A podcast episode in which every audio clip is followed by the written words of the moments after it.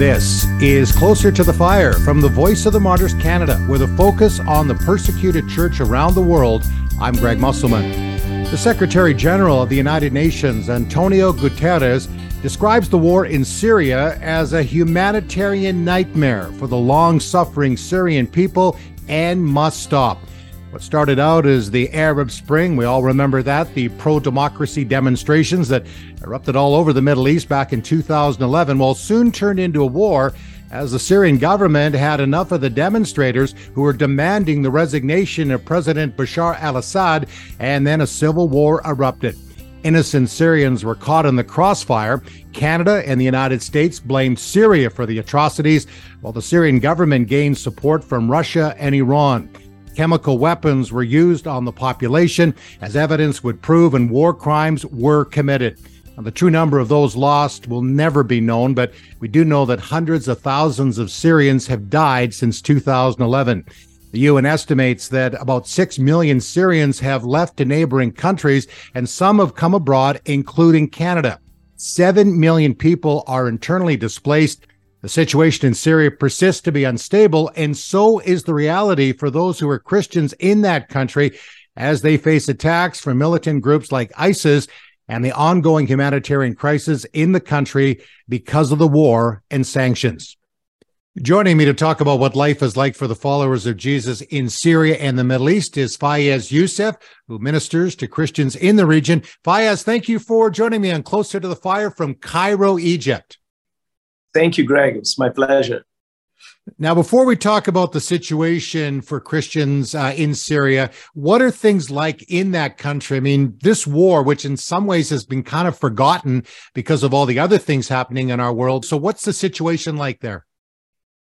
Uh, it's the people in Syria is greatly suffering from the results of this very long, exhausting uh, battles and uh, and uh, civil war that happened in yeah. Syria uh, situation now as battles is settled down. It's not uh, like before, so there's no fights. Uh, it's very contained, and the problems are mainly in, in, in, known places in Syria, especially in the north and the northeast of Syria, where the Kurds are. There's some tensions. ISIS is trying to come back again, but the battles that Syria have seen in the middle, in the cities, and from home to home, from street to street, uh, is over. But the results of it, it's still uh, very, very, very, very hurting and very difficult. Just to know that uh, 12 million of Syria, this is half of the population, that was yeah. forced to live out of their homes. Uh, 12 million, I mean, and 6 million are internally displaced inside Syria and uh, and there is another six million that are refugees in other places like in uh, in Lebanon, in Turkey, in Jordan, in Europe, in Egypt. Um, so, and this is one side. The other side is the um, the post trauma uh, suffering that people are going through because of what they have seen. This generation have seen right. 11 years of fights and death around them and living under a lot of threats. So you're talking about a, lo- a lot of a lot of trauma, traumatized uh, generation. The other thing is the the other uh, uh painful thing is the children in Syria. Uh, many many children. I mean, 12 million of refugees and forced to live out of their homes. They are not in regular schools. So you are they are growing. Some of them they lost their parents. Uh, so they are growing as orphans and uh, they didn't go to the schools. Um, so that's another thing. The most difficult and acute part is the economic situation. When you know that the Syrian lira, uh, one dollar uh, equaled 50 lira, now the one dollar equals 6,500 liras. It means the person whose income was $500 is about 10 15 dollars now Whoa. that is the income uh, so the, the prices are crazy um, uh, there is no free, uh, gas or gasoline for uh, heating um, electricity comes at home maybe two three hours a day maximum uh, so so the life is so difficult in Syria. It is not that. So the war is over. Yeah, good news, and everybody forgot about it. But what people are suffering is is a great thing. Yeah, and it's it's traumatic as you mentioned. There's so many other things that are going to you know going on. I mean, yeah, things may have settled down just a little bit, but you know the economy has been destroyed. Uh, people are traumatized. Many families have been separated because they've left the country to neighboring countries like Jordan and Lebanon, where I've met some uh, Syrians, and of course here in Canada as well. Um, so I mean, it, it is it's a tragic situation now. And before we talk about you know Christianity in Syria, which of course has long, long history. Um, yeah. Tell me about the organization that you're working with, as much as you can share, uh, because I know there's some, you know, we have to be careful with what we say and that. But um, you're trying to help uh, Syrians. Tell me about some of the work you're doing there, Fayez. Yeah, it's it's. Uh, I think it's the natural uh, role of a church uh, is that to be light in the right. places of this darkness and uh, and to as God as the, Jesus said, they would see your your good deeds and glorify your uh, heavenly Father. Uh, so I think the, the the very natural and spontaneous thing to happen from, from uh, God's people, uh, the church, in any place, is just to show God's love and God's mercy towards the people and share yeah. the good news. And yeah. this is what the church in the whole uh, Middle East is trying to do. The church in Syria is doing a great job. I mean, during the crisis, uh, the Christians in Syria has done a great job in reaching out to the poor and to the needy, um, being very active in the community, opening uh, clinics uh, for the needs, uh, advocating for the, the, the people who go through a lot of crisis. So this is what a church would do, is to whatever this is the i would say the simple understanding of mission is uh, the blessings for abraham i'll bless you and i'll bless you i'll make you a blessing and many nations will be blessed in you. And this is the church. The church is blessed with so many things and being blessed doesn't mean i keep it to myself. I just need to share it with others and this is what we are trying to do all the time here in egypt and in the middle east yeah, and I, and I seen it firsthand. Not in Syria, we were close to the border in Jordan, but we've seen how the churches, uh, you know, were so helpful. Uh, in fact, we did a, a, Christmas blessing there to the Syrian Christians a few years ago, and and and the Muslim people as well, because we want to show, you know, that love. Uh, you know, to our brothers and sisters in Christ, but but our Muslim friends and and those that uh, that were in trauma, and we also see many coming to Christ as a result of the kindness. So, what does it look like right now, Fayez, for Christians in Syria? Of course, we know there's a guy named uh, Saul who became Paul on the road to Damascus. Uh, Syria has rich Christian history, you know, going back 2,000 years. Uh, and we know that the Christian uh, population has, you know, been decimated, uh, you know, through the war, and then people leaving the country. But what what is life like right now for Christians in Syria? Uh, Christians in Syria, uh, they they've been there, uh, like like you said, from the first century, and this church survived until now. And uh, you know, in the Middle East, some places church has disappeared completely, like the all the Arab Peninsula and all the Gulf states. Uh, but in in Syria, in Egypt, in Jordan, in Lebanon, Iraq, Christianity stayed. So there is a very good church that stayed and survived. It's a survival church. uh, mainly the traditional church, of course, but also there is uh, quite a good number of evangelical churches in Syria.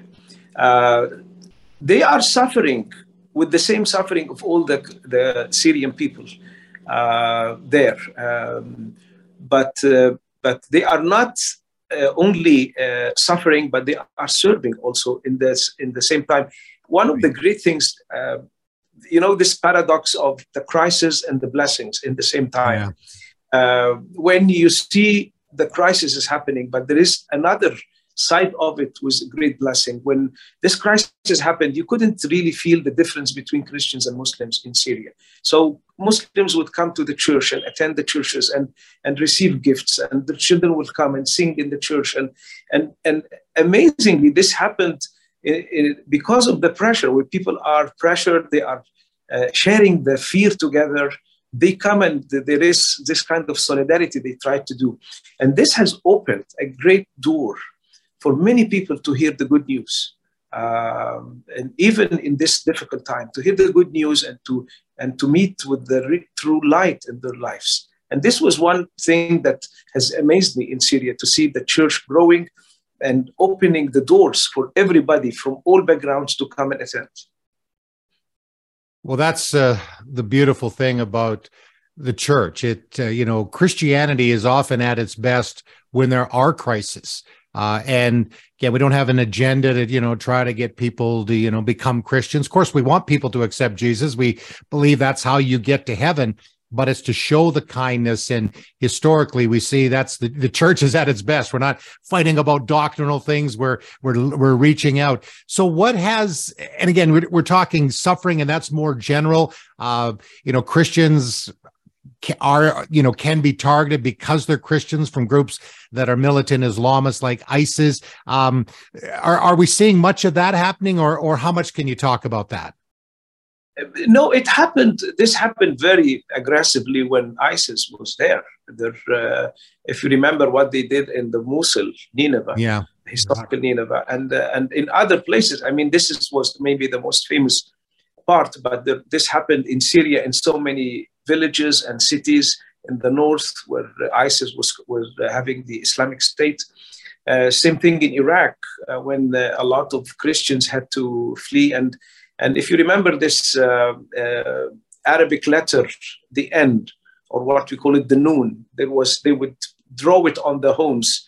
Uh, this is belongs to Christians. It yeah, means it can be confiscated, uh, and uh, and the, and people escaping from this place.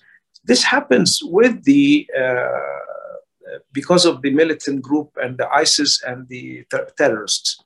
But in, in, in the other part of lives. We live together. I mean, here in Egypt, I'm a, I'm, I'm a Christian. I have my Muslim neighbors and Christian neighbors, and I live there. People, we greet one another. It's the normal life. It is when tension are there between if there is uh, some anger uh, coming in the way because of uh, burning uh, uh, a Quran somewhere, or uh, and then people get angry. Th- this heats things but if you come back to the normal situations, especially in the big cities and the large cities, things are okay. Yeah, there are some differences, some struggles, but this is life.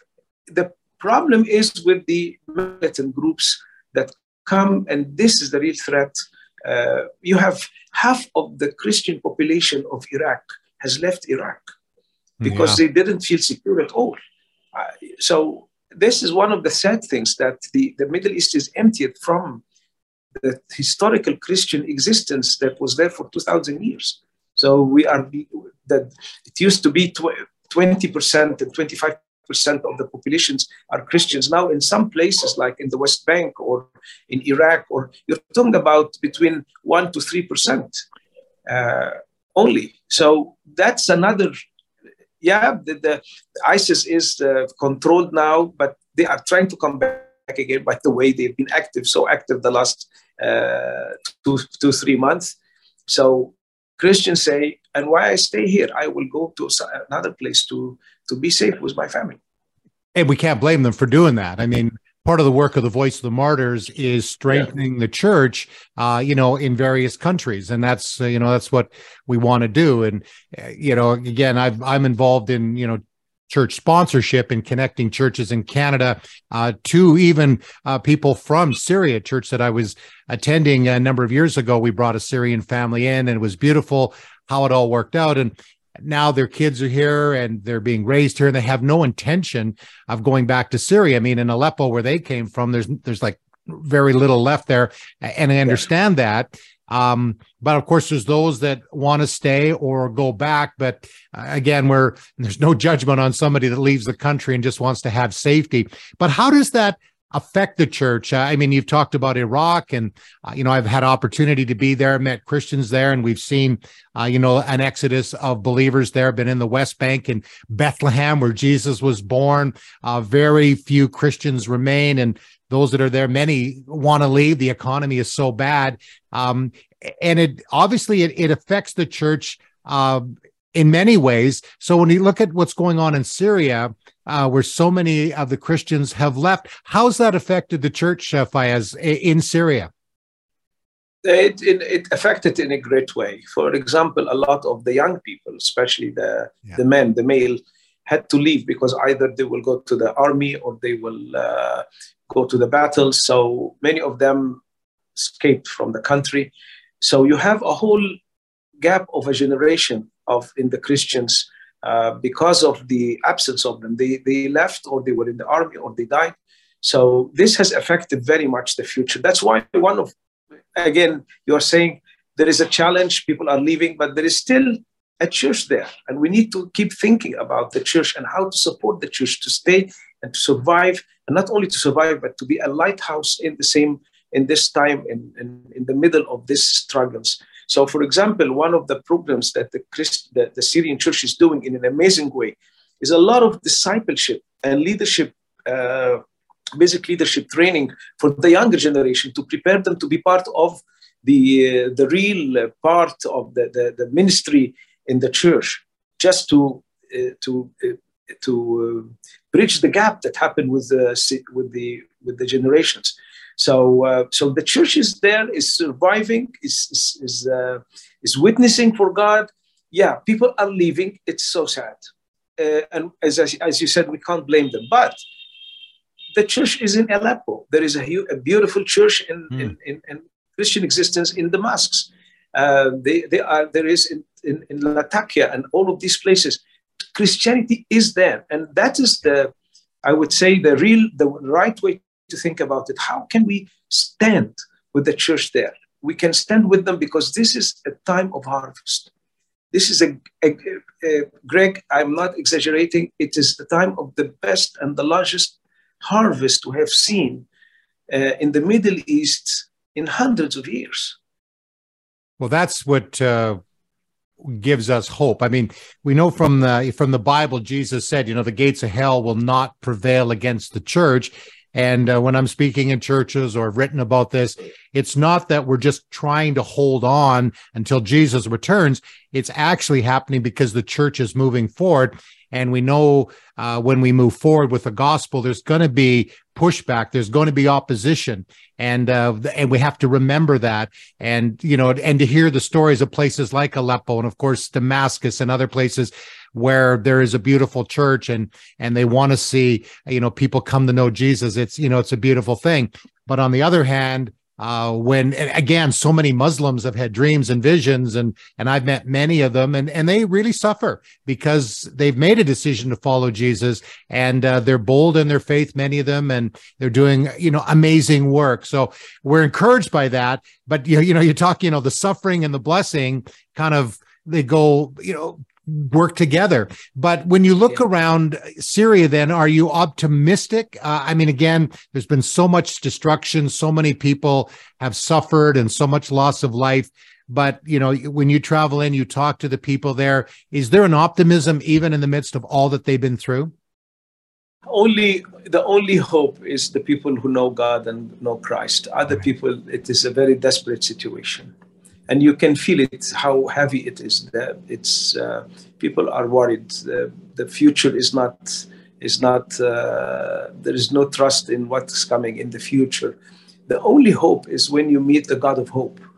Uh, so the church has a great hope. The church believe that this is a time of uh, like, like in the church in the in the book of Acts when they were scattered, they shared about the gospel. I mean, when uh, the the waves of the real evangelists that happened in the book of Acts, it happened very much with the scattering of the believers for from the persecution. So there is always the church. When the church is ready, this is where where is hope. But if you want to be honest with you, the situation people are worried, they are scared, they are uh, uh, depressed, they are traumatized, they are worried.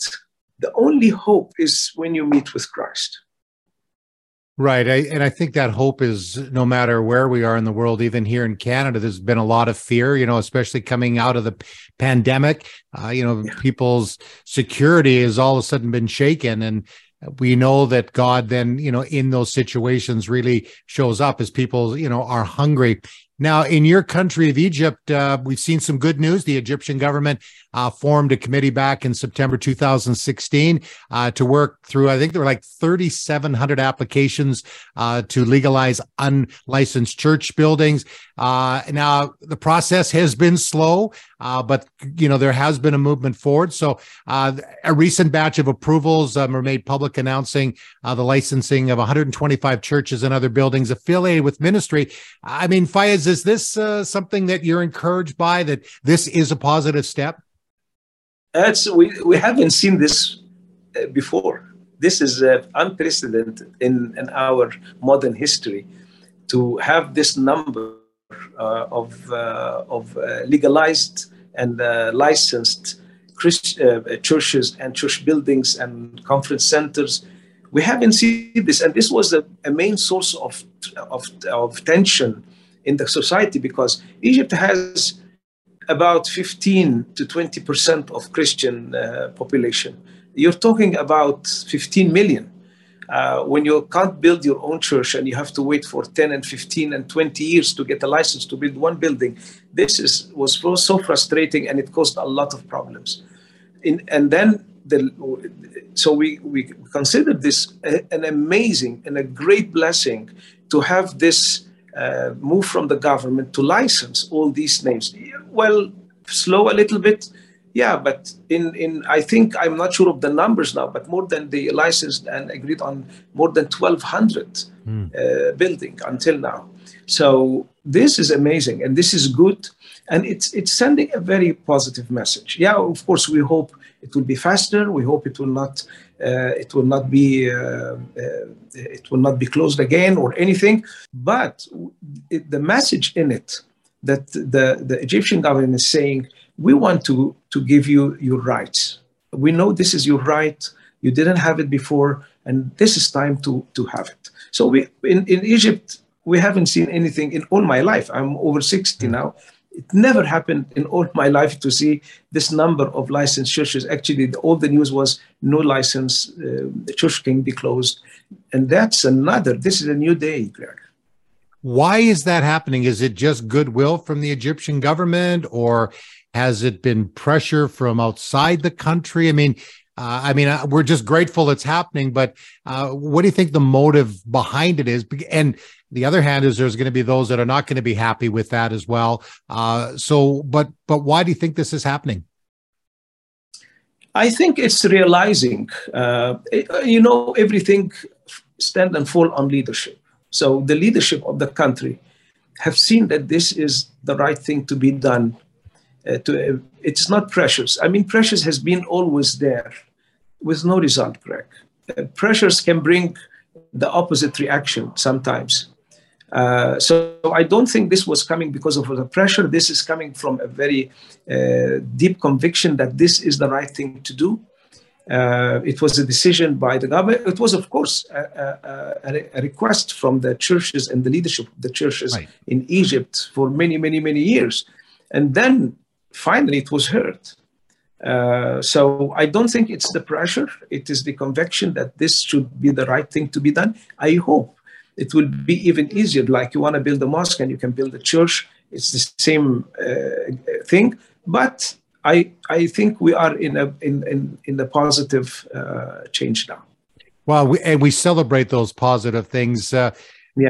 Of course, there's still challenges for Christians, and as much as you can share, um, what are some of the things that we, you know, in Canada and you know people listening to this podcast, how can we best pray for our brothers and sisters in Egypt at this time?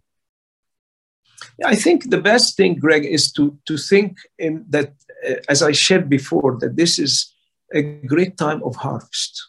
So suffering is there, of course, it's there. Uh, suffering as as part of the nations of the Middle East who are suffering. Think about the millions of Yemenis who are displaced and, and, and refugees. Think about the Yazidis in Iraq, uh, the Kurds in Syria, um, uh, the Syrian refugees. The suffering is great. That is right. The, the, the right, the thing that we need to think about that this is time of, of, of a great harvest. And we think from this positive way that how to stand with the church in the Middle East to, to fulfill the calling of God for the Great Commission and to see that, that the people of Egypt and the Middle East, they know the Lord. Uh, in Egypt, we've been encouraged so many years now praying year after the other after the other uh, praying the promises of god for egypt especially isaiah 19 is one of the most uh, uh, loved and favorite uh, parts in the bible of course uh, some places egypt has been mentioned a lot yeah. Um, I know as the bad guys many times, but there are also other good, very good uh, promises in the Bible, like calling when I, I, I will call my son out of Egypt. And uh, Jesus came here to and blessed our land and stayed here. But in Isaiah 19, the promise of God, he, when he says, I will make myself known to the Egyptians, and the Egyptians will know the Lord and will worship the Lord. And there will be an altar in the middle of the land of Egypt. And I'll bless the Egyptian people, saying, Blessed Egypt, my people, and Assyria, my handiwork, and Israel, my inheritance and I'll make a highway between. I mean, when you see the promises of God and what are the desires, the deep desires of God towards the people of the Middle East, Christians and Muslims, right. is to make Himself known. Uh, and this is the prayer. This is the prayer that we are praying. This is what we need the church in the West to join us in praying for Egypt and for the Middle East and praying for the suffering people uh, from the Kurds, the the Yazidis, the Yemenis, the Syrians, the Iraqis, the Egyptians, all of them, the Libyans. There is a lot of suffering, but we believe that in the middle of this, God will show himself in a great way. Yeah, and he is showing himself in a great way. We, you know, look at countries like Iran or Elam in the Bible, God promising in Jeremiah to set up his throne there. And you say, how is that going to happen when you see all the turmoil that's you know going on, and maybe you think that's beginning of the end for uh, the the regime in Iran. We don't know, uh, but we do see these things happening. Uh, is there something to the fact that you know countries like Egypt, as you mentioned in the Bible, Syria, um, you know Iraq, I mean all these places that have such you know incredible history. We think of North Africa, where so many of the church fathers came. That God is working in in in a way that uh, we haven't seen for thousands of years because i mean these are the the bedrock of christianity in so many of these places and there's revival stirring and the you know the dreams and visions that say muslims are having and coming to know jesus uh, is this the you know i mean because you talk a lot about harvest and i just love that because we're seeing in the midst of all that's going on that god is working. Is is am I being too simplistic by saying that that you know the places where you know Christianity has its roots where it's been maybe lost or diminished it's now starting to stir again? Yeah i think this is what we have seen. And this is i would say there is a, a great uh, desire in the in the heart of the church to see this revival and i've i've i've seen this happening in all, all the countries that we visit here that people are praying. So prayer has been big part of what is happening. When you think about all the miracles and all the harvest, there is one thing is, is the prayer. When God says, if my people will humble themselves and repent and come back to me, I will bless their land. So this is what we believe in. And that's why we believe that the most important thing is the prayer a lot of the visions and dreams and these amazing things happening all over the way from Morocco to, uh, to, to till Iran. I mean, from the east to the west. Many people say this is because of the prayer movement that happened for the 1040 window, for the 100 gateway cities, uh, for the AD 2000 and beyond. All these movements that focused on these places. And there has been a great uh, prayer uh, waves that is happening all around the world. I remember one of the of the uh, prayer uh, coordinators of our area were telling me that there are about 2 million names signed to pray for Cairo as a gateway city. So, wow. no surprise that, okay, we are expecting the rain. When you when all these people praying, we expect so that is the main thing is is first to look at the Middle East with the perspective of God. Yeah. Uh, that uh, that this is the place where God really loves the people. He has a lot of promises for the Iranians, for the Egyptians, for the Syrians. Yeah, you look to them from the political uh, point of view or perspective, but no, look to, to them uh, for, to them from God's eyes and God's desire that He wants to come and visit these places. And that's the first thing. The second thing is to believe God can raise an amazing uh, uh, church in these places, uh, like He promised in Ezekiel when He met with Ezekiel in the dry, uh, with the valley full of dry bones, and He changed the dry bones into yeah. a great army for Him. When I look, I see the dry bones, but I believe God can do this. So the second thing is to believe God can do these things, and the third thing is to be proactive in helping the church and standing with them in a very practical way. That's something I know that's a deep in our heart at the Voice of the Martyrs. I know Open Doors and other ministries that work with, uh, you know, persecuted Christians or suffering Christians is to strengthen, you know, what is in those countries, and then and to you know yourself and other ministries that are going in and just showing the love of Jesus in such a practical way. Fayez, before we leave, uh, we've talked about prayer. Uh, can you just lead us into prayer uh, for Syria, for Egypt, for the Middle East, um, and just you know to even to give us some ideas of how we can pray as we come before our Father and uh, those listening to join in with us to be praying for what God is doing in that part of the world. I'd love to do that. Thank you. Yes, Lord, we thank you because of uh, your heart towards your people in the Middle East. Thank you for your promises for Iran and for Egypt and for Syria. The promises that the people who live in darkness and in the shadow of death will see a great light. Thank you, because you are the one who said, Let it be light, and then there, there will be light immediately. But also, you said to the church, You are the light of the world, you are the salt of this world. Lord, I pray that this uh, Middle East will see your light through your presence, through your miracles, but also through the church that you send there as a witness for you and to tell how great you are, to tell the people about the great salvation that you have. Thank you, Lord, for your promises in the Bible in Isaiah 19 for Egypt that you will make yourself known to the Egyptians and the Egyptians will know you and will worship you and will great glorify your name and speak your language, Lord. We pray that uh, you will build this highway, the spiritual highway between Egypt, Syria, and Israel, that you will bless these people, as you said, blessed be Egypt, my people, Assyria, my handiwork, and Israel, my inheritance. Lord, we believe you can come and, and just uh, speak over the dry bones, and the dry bones will just come each one to the other and will become a great army for you. Lord, we pray that this time will be a great time of harvest and we will see your name glorified in all of these places in the name of Jesus. Amen.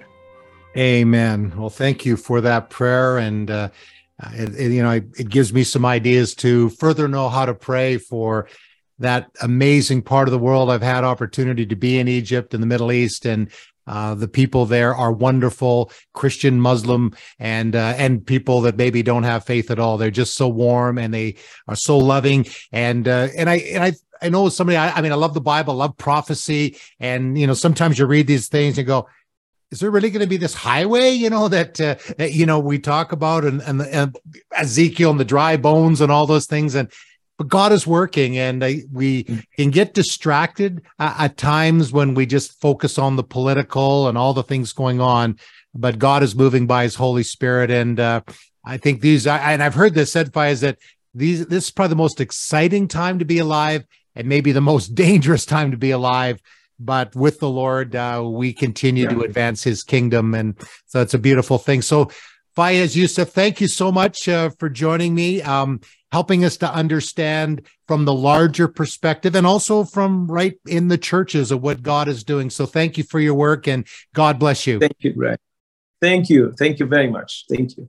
Appreciate you. And uh, and for those listening and watching, if I could ask you to do something for me, can you rate or leave a comment on this podcast so others can learn about it? We want to encourage people to be praying for the persecuted church, supporting the persecuted church, and, and getting resources into countries so that our brothers and sisters can show the love of Jesus that Fayez has been talking about in countries like Syria, uh, like Iraq, Iran, and all these places. So if you could do that, I'd so appreciate it. And remember, the closer you are to Jesus, the closer you are to the fire.